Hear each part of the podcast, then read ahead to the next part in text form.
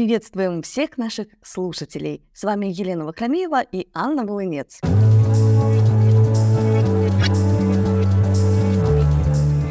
Рады новой встрече с вами на нашем экологическом подкасте.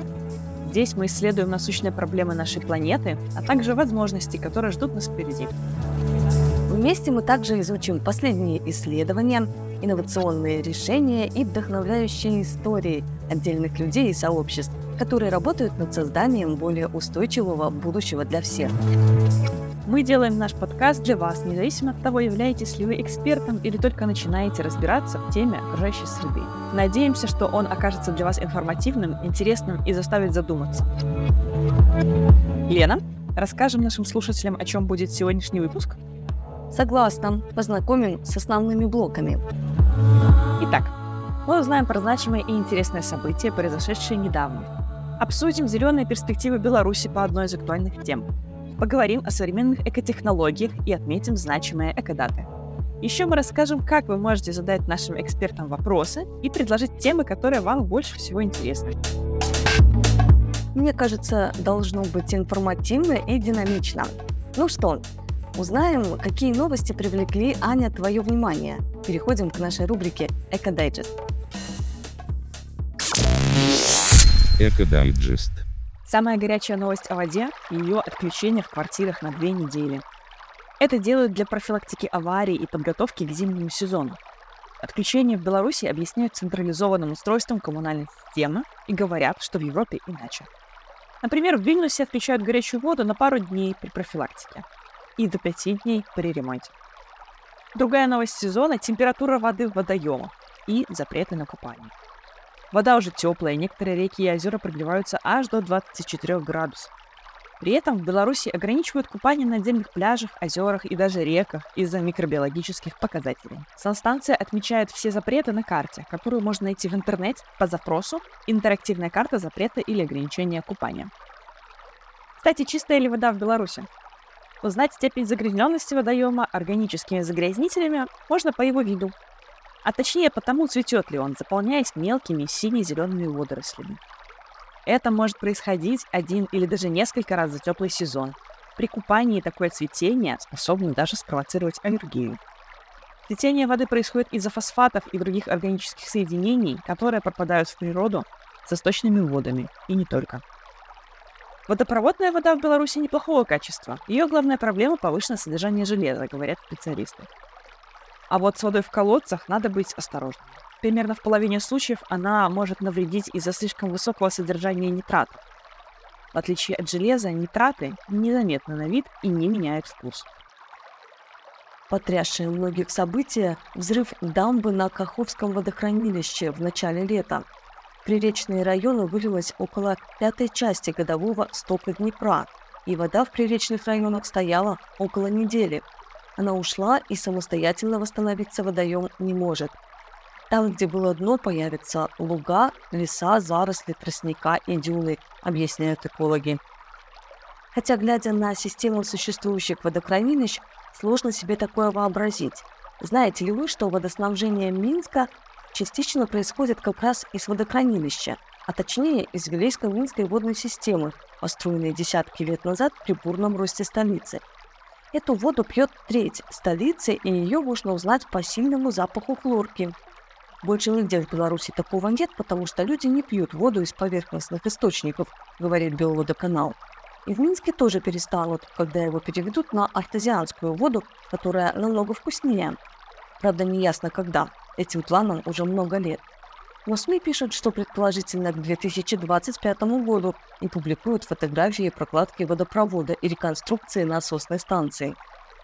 Что касается водных ресурсов Беларуси, то в последние десятилетия их количество меняется под воздействием изменения климата, а именно на юге страны снижается сток рек и уровень грунтовых вод, которые специалисты отслеживают с помощью специальных скважин. Кстати, дело не только в климате. Еще одним фактором является мелиорация, которую активно проводили на юге Беларуси в 20 веке. Лена, мы с тобой уже подготовили наших слушателей к теме разговора с сегодняшней гостьей? Так и есть. Мы поговорим про то, грозит ли Беларуси дефицит воды и как мы влияем на водные ресурсы. На вопросы ответит специалист по обращению с водными ресурсами Мария Заречная. Добрый день, Мария. Добрый день. Лето, прекрасная пора, тепло. Любим мы проводить время на природе, конечно, где-то у водоемов. Но, наверное, многие из нас сталкивались с тем, что бывает иногда не очень приятно купаться, а иногда, может, совсем неприятно. То есть, когда вот зеленые водоемы, мы их называем в народе как цветение, да, это как бы что вообще такое? Это нездоровый водоем, это показатель нездорового водоема? Но вы на самом деле уже дали самую такую яркую характеристику, как выглядит водоем в процессе эвтрофикации. Действительно, цветение воды или цветение микроскопических водорослей, которое ежегодно происходит в любом стоячем водоеме, стоячем это имеется в виду озеро, пруд, водохранилище, это, в общем-то, природное явление, если это все происходит в меру. Но, к сожалению, в последние годы мы слишком часто наблюдаем картину, когда водоемы с стоячей водой начинают слишком интенсивно цвести, то есть возникает такая зеленая неприятная масса, которая, в общем-то, не просто неприятная чисто внешне, имеет неприятный запах, но и очень плохо влияет на состояние воды и всех обитателей. И этот процесс называется эвтрофикация. Но, как я уже сказал, эвтрофикация бывает природная и антропогенная. Антропогенная, то есть это та эвтрофикация, которая возникает по вине или под воздействием человеческой деятельности. И вот именно второй вариант, антропогенная эвтрофикация, она является наиболее опасной. Чисто внешне мы ее видим именно как позеленевшую воду, даже такую тину болотную, как можно сказать такими словами из сказки. Часто мы наблюдаем неприятный запах. Если вы прогуляетесь по берегу, вы можете видеть такие следы выбросов и даже мертвых животных, какие-то остатки водорослей на берегу. Все это проявление антропогенной эвтрофикации. И возникает она, конечно же, после того, когда у нас очень долгий период, достаточно высокие температуры, когда в водоем попадает большое избыточное количество биогенных веществ. Это соединения азота и фосфора, которые необходимы любым растениям, всему живому для строительства организма. И когда это все происходит в нормальных количествах, не в избыточных, тогда процессы в водоеме, они сбалансированы, и ничего страшного нет, все хорошо. Растут водоросли, развиваются беспозвоночные животные, растут рыбы, все хорошо. Но если при длительном периоде повышенной температуры, вот такой, как происходит у нас этим летом, прошлым, да и вообще последние, можно сказать, лет 5, у нас, по-моему, каждое лето бывает довольно длительные периоды повышенных температур. И при избыточном поступлении вот этих биогенных элементов, то есть соединения азота и фосфора, происходит так называемая антропогенная эвтрофикация. Избыточный рост сине-зеленых водорослей, которые вызывают, с одной стороны, снижение прозрачности воды. Это за собой влечет снижение кислорода, особенно в придонных слоях воды. Ведет к токсическому отравлению животных и других живых организмов, но и вызывает аллергические реакции у людей. То есть ситуация достаточно неприятная и даже опасная для некоторых людей. Это и есть антропогенная эвтрофикация. Ну, мы так уже вот сказали, да, какие это может иметь и последствия, а все же кто виноват? То есть, может быть... Я уже сказала, раз антропогенная эвтрофикация, значит, естественно, виноват человек. То есть, избыточное поступление биогенных веществ, оно не с неба падает, хотя с неба тоже может падать. Это в случае, если есть газообразные выбросы. Но это чаще всего у нас могут быть поступление сточных вод, например, в реки. Иногда сточные воды выпадают и в озера, если произошла где-то аварийные сбросы, например, с животноводческих комплексов. Вот Беларусь у нас страна сельскохозяйственная. Конечно, большие проблемы у нас возникают в тех местах, где находятся крупные животноводческие комплексы.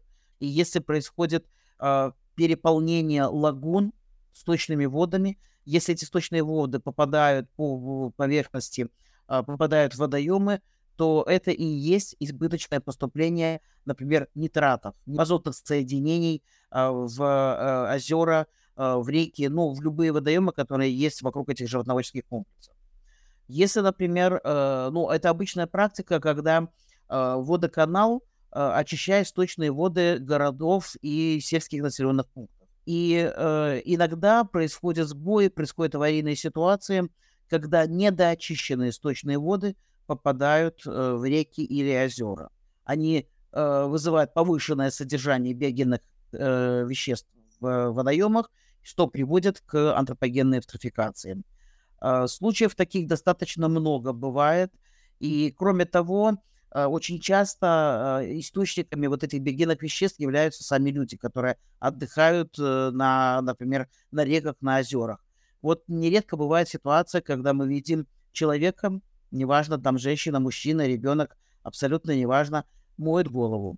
И как вы думаете, какие соединения могут быть в шампунях, в мыле, которые использует человек? Соединение фосфора, то есть фосфаты. Это как раз те вещества, которые являются биогенными элементами и которые способствуют бурному развитию сине-зеленых водорослей. А нам кажется, что мы нормально помыли шампунем голову, ничего страшного. Когда это делает один человек, это абсолютно не страшно. Но когда у нас тысячи отдыхающих, на больших водоемах, например, на Нарочи, в летний жаркий день наверняка может быть не 1000 отдыхающих. И если несколько десятков из них начнут мыть голову, то это рано или поздно будет приводить к таким проблемам. Конечно, не только мытье головы, а целый комплекс проблем, но тем не менее. Например, сельскохозяйственные стоки с полей. Вы прекрасно знаете, что на любые поля сельскохозяйственные вносятся удобрения. И чаще всего это, конечно же, азотные удобрения. То есть тот самый азот, который необходим для роста растений. Но если прошел дождь, поля были обработаны удобрениями, прошел дождь, то все то, что не успело впитаться в почву и поглотиться растениями, оно будет смыто в любой близлежащий водоем. Это также является причиной эвтрофикации. И таких примеров множество. То есть и наши очистные сооружения, и сельскохозяйственные предприятия, и сельскохозяйственные поля, и обычная деятельность человека, когда моют машину на берегу реки, или моют голову, или стирают белье, или просто выливают сточные воды, и они фильтруются в почву или попадают в маленькие ручейки, которые попадают в озера. Все это является причиной эвтрофикации. И в этом виноваты именно мы, не кто-нибудь другой. Не зайчики с собачками, а именно люди. Ну вот смотри, если машину мыть, это запрещено, если природоохранные органы увидят, они штрафуют того, кто нарушает. Вот надеюсь про то, что голову мыть, может, кто-то не задумывался, теперь узнает и не будет делать, даже если вдруг такое происходило. А вот все, что касается поступления от сельского хозяйства, нитрат, то есть это и выращивание сельхозкультур, и фермы, да, то есть вряд ли в будущем таком обозримом мы откажемся от такого ведения сельского хозяйства. А это, наверное, такой серьезный источник. Безусловно, это очень серьезный источник. И, конечно же, никто никогда, не только в обозримом будущем, но я думаю, что и в принципе не может отказаться от производства сельхозкультур, выращивания животных и так далее. Но вот ты начала с того, что запрещено мыть машину на берегу реки.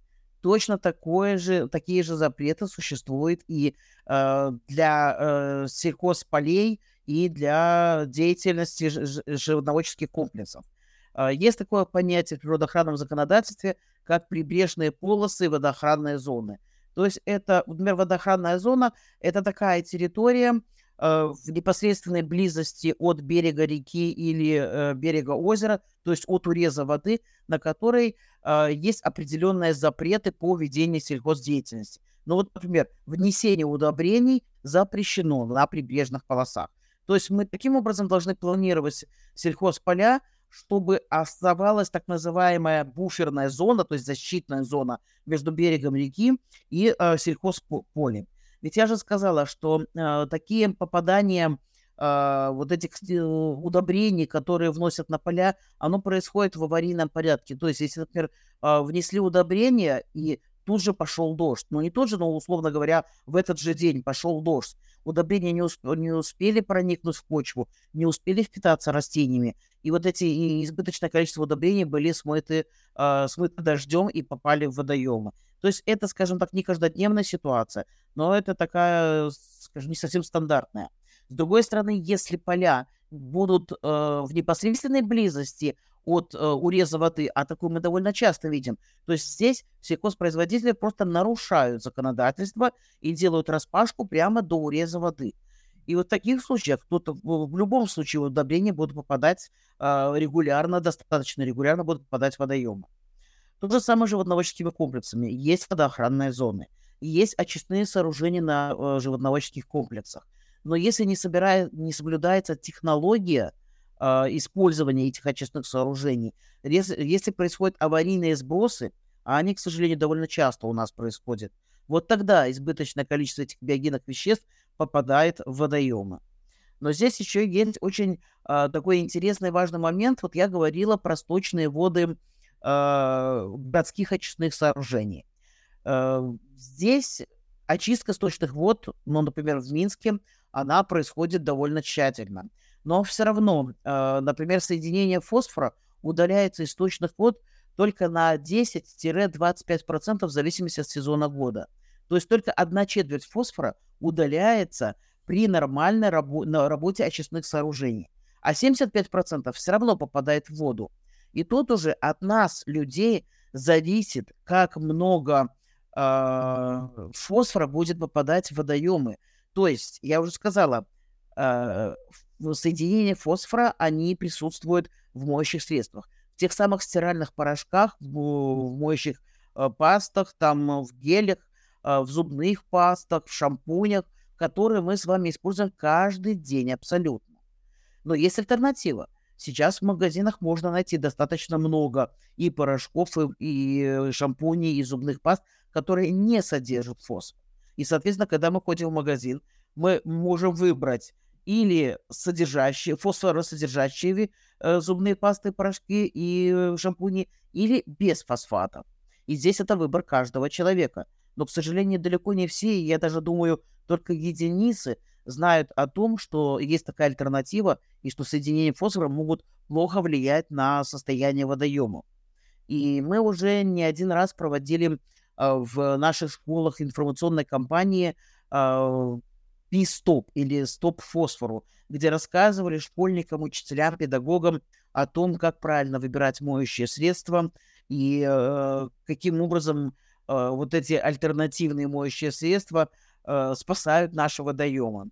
И у нас, например, мне очень хочется... Вот опять-таки здесь абсолютно выбор каждого человека. Мария, если вот так помечтать в будущем, да, то есть, во-первых, все становятся более сознательными, там сельхозорганизации соблюдают законодательство, то есть законодательство есть, и если его соблюдать, то есть воздействие существенно будет ниже. Оно, конечно, наверное, где-то будет, но оно будет минимальное. Но вот, опять же, про технологии все-таки, может быть, и производители в будущем больше повернутся и будут там выпускать только... допустим, там моющие средства, которые не содержат фосфаты. То есть это же тоже может быть? Безусловно. Например, в Европейском Союзе еще в 2012 году был введен запрет на полное использование моющих средств, содержащих фосфор. А в 2017 году был введен запрет на использование фосфатов в посудомоечных машинах. У нас в Беларуси, к сожалению, нет полного запрета, но у нас есть ограничения по содержанию фосфатов в пределах 17%. Это с одной стороны. С другой стороны, мы сейчас с вами говорим про загрязнение. Но ведь в природе и в химии, в частности, есть такое понятие, как концентрация. И есть концентрации безопасные и опасные. Но, конечно, по разным веществам разные концентрации могут быть опасными и безопасными. И здесь вопрос стоит таким образом. У нас, в принципе, Беларусь называют страной там, тысяч рек и озер. Действительно, водных ресурсов у нас много. И действительно, у нас 10 тысяч озер и 20 тысяч рек. Но это по подсчетам ученых. Но вопрос в том, каково качество воды.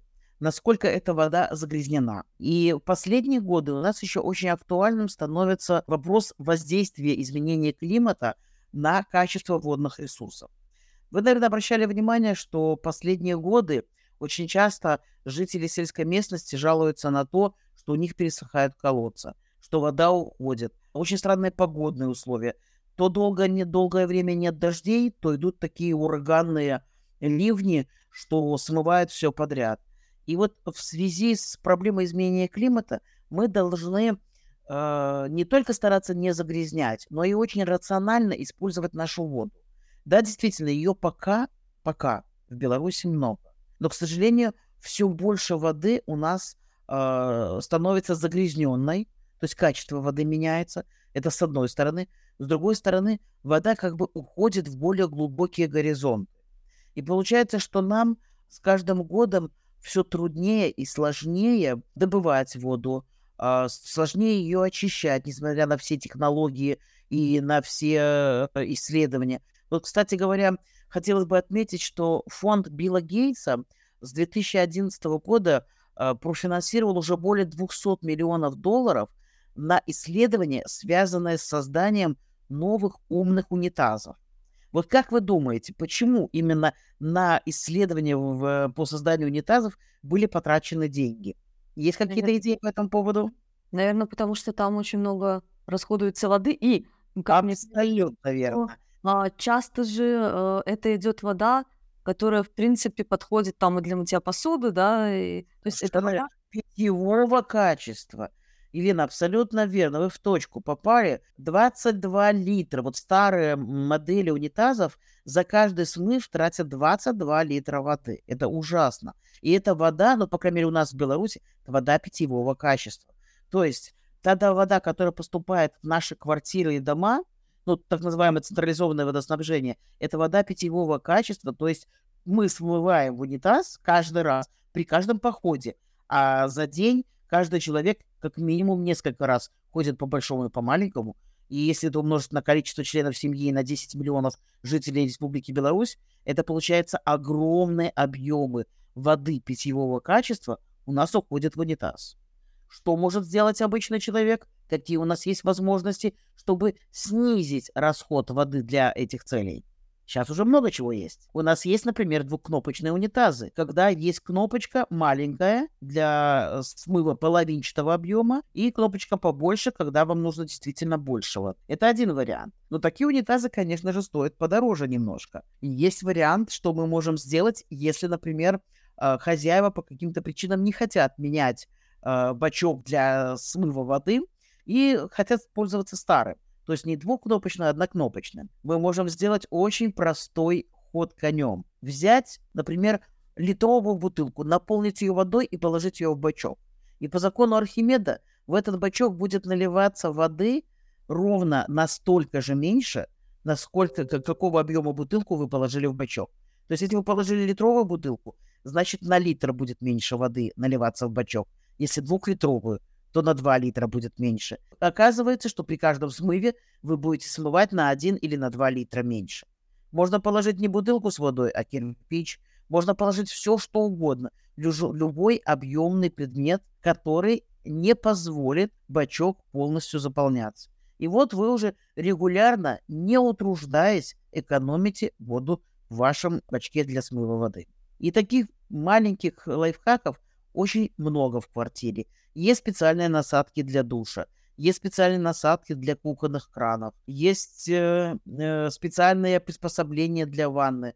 Главное прийти в магазин и задаться этим вопросом. Можно погуглить в интернете, можно обратиться к специалистам в магазине, консультантам, которые помогут вам оборудовать вашу ванную комнату, кухню специальными приспособлениями, чтобы минимизировать потребление воды в вашей квартире. Ну, может быть, сейчас кто-то подумает о том, что мы даже сейчас сказали, там 1-2 литра будет меньше тратиться. Но этого мало, может быть, чего, как говорится, мелочиться, пускай подождем, пока разработают какие-нибудь глобальные технологии, которые будут решать вопросы. Или все-таки маленькие дела, да, маленькие шаги. Да, Лена. Мне очень хочется сказать две такие народные пословицы, которые не теряют своей актуальности тысячелетия. Копейка рубль побережет, и курочка по зернышку клюет. Дело в том, что если мы умножаем каждый сэкономленный литр в течение дня, а у нас 10 миллионов жителей, то есть если все вот эти вот маленькие-маленькие дела мы действительно умножим на количество использований и на количество людей, получаются очень приличные объемы. И здесь уже не до шуток, что называется, потому что по данным ООН в мире около трети населения всего мира не имеют свободного доступа к чистой, безопасной питьевой воде. И когда мы говорим про вот эти проблемы, сразу большинству людей представляется люди в Африке, которые там изнемогают от жажды. Но есть такое понятие, как климатические беженцы. И, например, когда у людей очень плохо, очень трудно жить в тех местах, где они родились, люди поднимаются с своих мест и устремляются в более благоприятные районы, в благополучные страны. И мы уже наблюдаем, что достаточно много беженцев появляется, в том числе и в Беларуси. Поэтому мы должны думать о состоянии окружающей среды не только с точки зрения жителя Беларуси, которому и пока что есть что пить, и эта вода достойного качества, но и с точки зрения глобального подхода, с точки зрения сохранения баланса на планете Земля. Мы уже сегодня упоминали проблему изменения климата и говорили о том, что последние 5-10 лет в Беларуси довольно часто возникают очень сильные засухи, когда 2-3 недели и даже месяц не выпадают вообще дожди. И потом они сменяются катастрофическими ливнями, которые смывают все на своем пути. И я хочу сказать, что 50 лет назад не было таких частых климатических проблем, как засухи и очень сильные ливни, которые происходят сейчас ежегодно в Беларуси. Поэтому проблемы уже у нас на пороге. И каждый из нас должен задуматься о том, как ты влияешь на окружающую среду и чем эта окружающая среда тебе потом отплатит. Нужно быть разумным человеком. Спасибо большое, Мария, за очень интересную беседу. Надеюсь, мы вдохновим всех поступать рационально и бережно относиться. Мне нравится слово «рационально», и я бы сказала еще «разумно». Мы говорим не про экономию, мы говорим про действия человека разумного. А мы в тематику сегодняшней встречи с эксперткой продолжим знакомство с технологиями, которые помогают экоактивистам продвигать свои идеи. До сих пор не могу привыкнуть, что у знакомых есть посудомойки. Но оказывается, они тратят в разы меньше воды, чем человек при обычном мытье посуды. Британские ученые говорят, что некоторые семьи перед загрузкой споласкивают или даже моют посуду. Но это только лишняя трата ресурсов. Экономить воду можно, стирая меньше. Ведь некоторые кладут одежду в машинку, поносив ее один день. Чем реже одежда попадает в стирку, тем дольше она служит.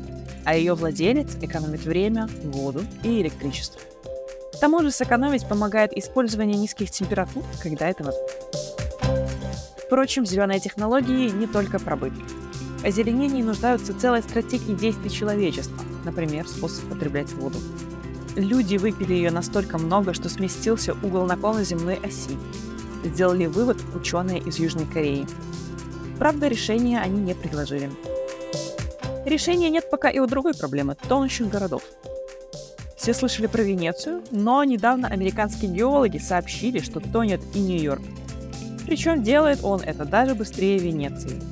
Нью-Йорк слишком тяжел для почв, на которых стоит, и уходит вниз на 2-4 мм в год. Климатические активисты в Испании затыкают дыры для гольфа, точнее сажают в них рассаду на полях. Это делает группа Extinction Rebellion. Они хотят обратить внимание на огромное количество воды, которое тратится во время засухи на такой элитарный досуг, как гольф. Активисты провели свои акции в Мадриде, Барселоне, Валенсии, в стране Басков и на Ибице. В Нью-Йорке воду лечат водорослями. Монахини и группа женщин из местного коренного народа шененок создали ферму, где сначала выращивают ламинарию, а потом высаживают эти водоросли в воду.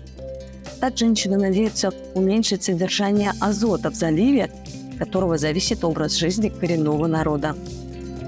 У побережья Франции исследователи изучают звуковой ландшафт. В океане они слушают ламинарии и морские травы, которые защищают берег от эрозии, выделяют кислород и поглощают углерод. Именно там появляются на свет и растут мальки рыб. Исследование длится уже 15 лет и говорит о том, что подводным организмам мешают люди. Они создают слишком много шума. В шведском Лунде ученые предложили очищать воду не хлором, а хищными бактериями, которые поедают вредные для человека микроорганизмы. Эти бактерии появляются сами, если очистка воды происходит с помощью сверхмелких фильтров. Выводы были сделаны после 6 месяцев эксперимента с водопроводной водой в городе Варберг. Всемирный день экодолга отмечается в этом году 3 августа. Впрочем, дата непостоянная и зависит от скорости, с которой человечество расходует все природные ресурсы за год. В этот раз люди справляются за 8 месяцев, и с каждым годом делают это все быстрее. Мы надеемся, что вам понравился этот выпуск. Обязательно посетите наш телеграм-канал I Have a Green для получения дополнительной информации. Связаться с нами можно по электронной почте greenvoicebelarus@gmail.com. Адрес есть в описании подкаста. Спасибо, что были с нами сегодня. Помните, что каждое действие имеет значение, когда речь о защите планеты. Давайте вместе создавать более устойчивое будущее. И до новой встречи!